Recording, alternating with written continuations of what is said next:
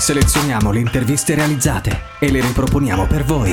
Musicisti, innovatori, artisti, sportivi, operatori sociali. Raccontiamo la città che cambia. Un archivio unico a disposizione. Scelti da noi e messi in onda per voi. Unica Radio, B-Podcast. Su Unica Radio, Gianni Magiasek, poeta, autore di Vento di Lorca. Benvenuto Gianni. Grazie, bentrovati.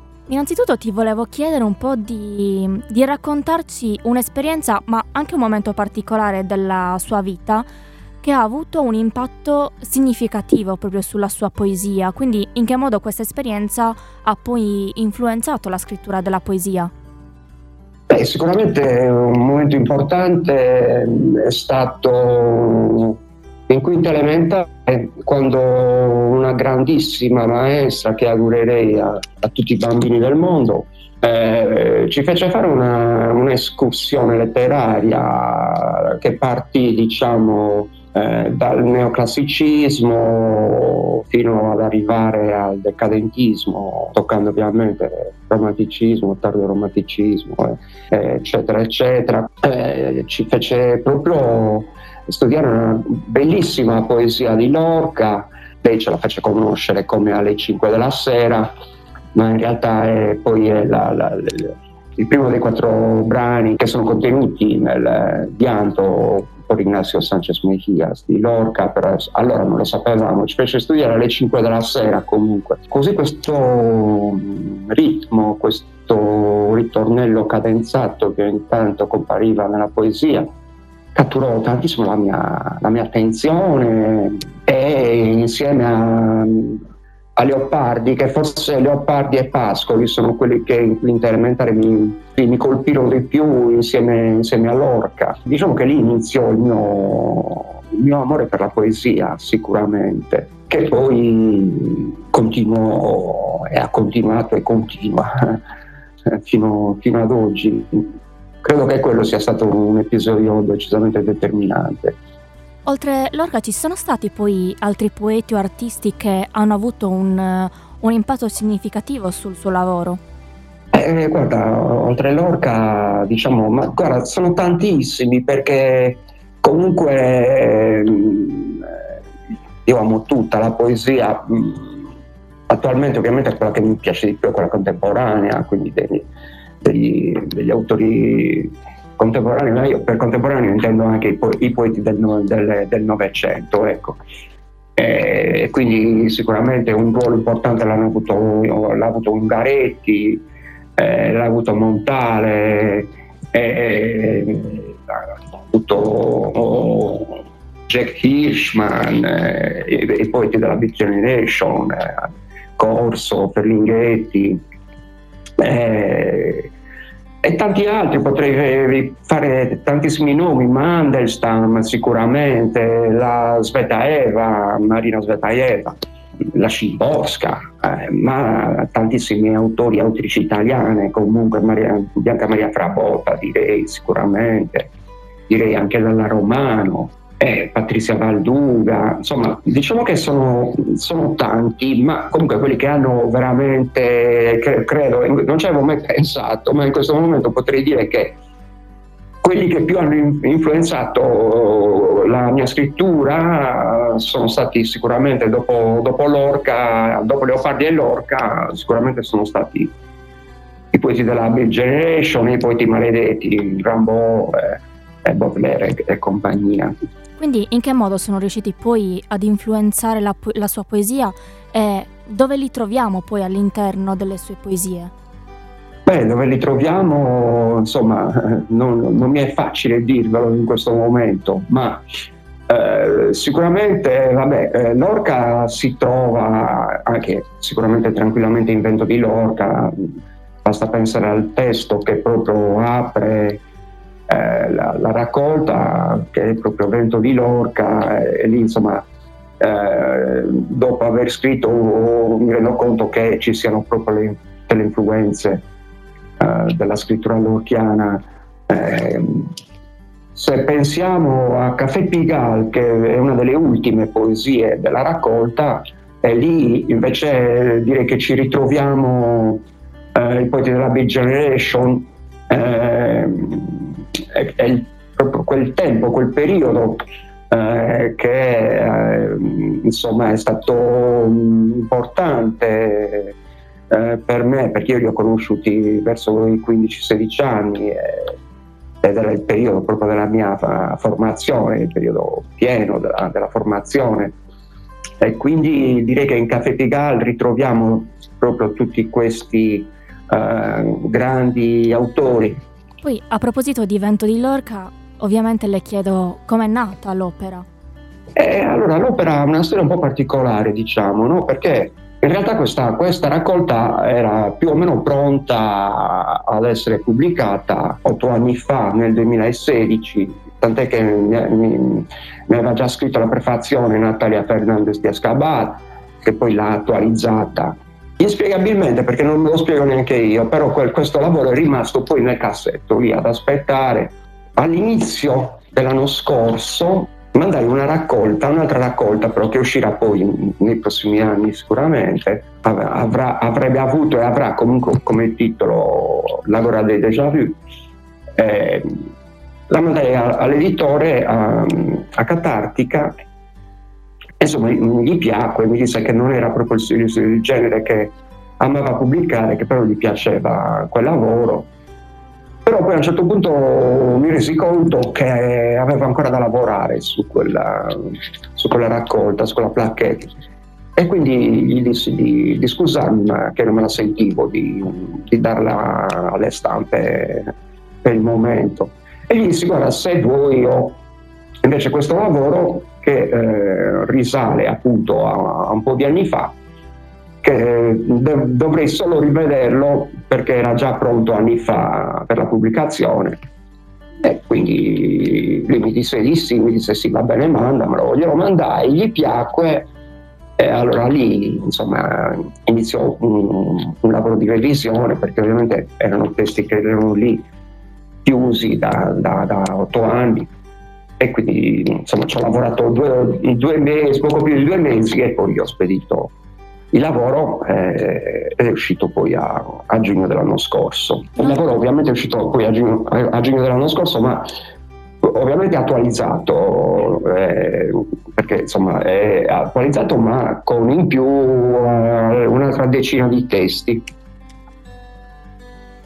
una cosa che trovo molto molto interessante e anche molto bella è l'approccio che ha con, con i ragazzi, no? anche mh, mm, nell'aiuto del, dell'altro, nell'aiuto reciproco. A questo mi volevo sì. un po' uh, ricollegare alla sua scuola popolare di poesia e mi sì. chiedo qual è l'approccio dei ragazzi uh, alla poesia. Lì uh, si tratta di riuscire a catturare la loro attenzione e una volta che, che viene catturata allora attecchisce, attecchisce. Diciamo che mm, io amo sempre un po' raccontare la, la, storia, la vita anche dei poeti che si vanno a, a leggere poi, no? E questo in molti casi suscita grande interesse, come quando per esempio mi capita di parlare di Ungaretti che ha scritto tante delle sue poesie in trincea, in, in fogliettini di carta di fortuna, questi aneddoti così, o, o quando insomma racconto per esempio che ne so dei, di Pascoli, Giovanni Pascoli, del papà eh, che fu insomma eh, eh, assassinato mentre tornava a casa, no? viene... diciamo che poi cerco sempre di far notare eh, la musicalità e infatti molte volte la musicalità, perché la poesia deve suonare per quanto mi riguarda se non suona non, non è poesia. E quindi molte volte mi capita proprio di usare quasi come fascia propedeutica eh, Fabrizio De André, però facendolo, leggendolo io e facendolo leggere come, come testo poetico. Chiedo sempre di dimenticare la canzone per chi la conosce, perché poi i ragazzi di adesso, di oggi, i ragazzini di 14, 15 anni, 18 anni, 20 anni, De André non è che lo conoscano tanto, loro ascoltano altro, però magari eh, ne hanno sentito parlare dei genitori, ok? Eh, e allora diciamo che ovviamente letto come poeta ha tutto un altro fascino, perché ovviamente si riesce a prestare eh, attenzione mm, a quello che dice il testo, che ovviamente se sentiamo una canzone, il testo se non siamo concentratissimi eh, non è che lo afferriamo tutto quanto, no? Mentre invece così, proprio come nuda poesia, eh, allora ha presa, perché poi ovviamente inizio sempre con eh, testi come eh, beh, La città vecchia, è uno dei testi che uso sempre proprio per, eh, così, per iniziare,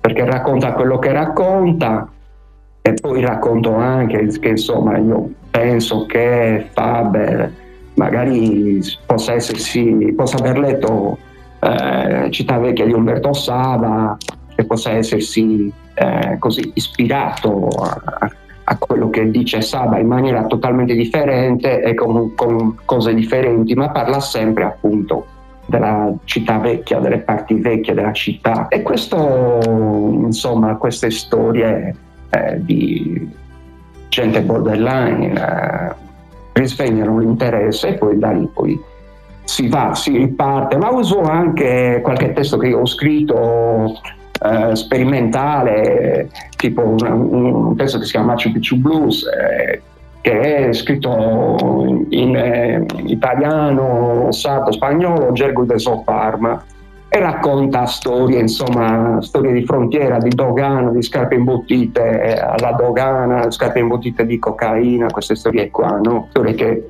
ho visto e vissuto eh, e sentito raccontare nella mia lunga permanenza in America Latina. E sono cose che attecchiscono, che risvegliano l'attenzione.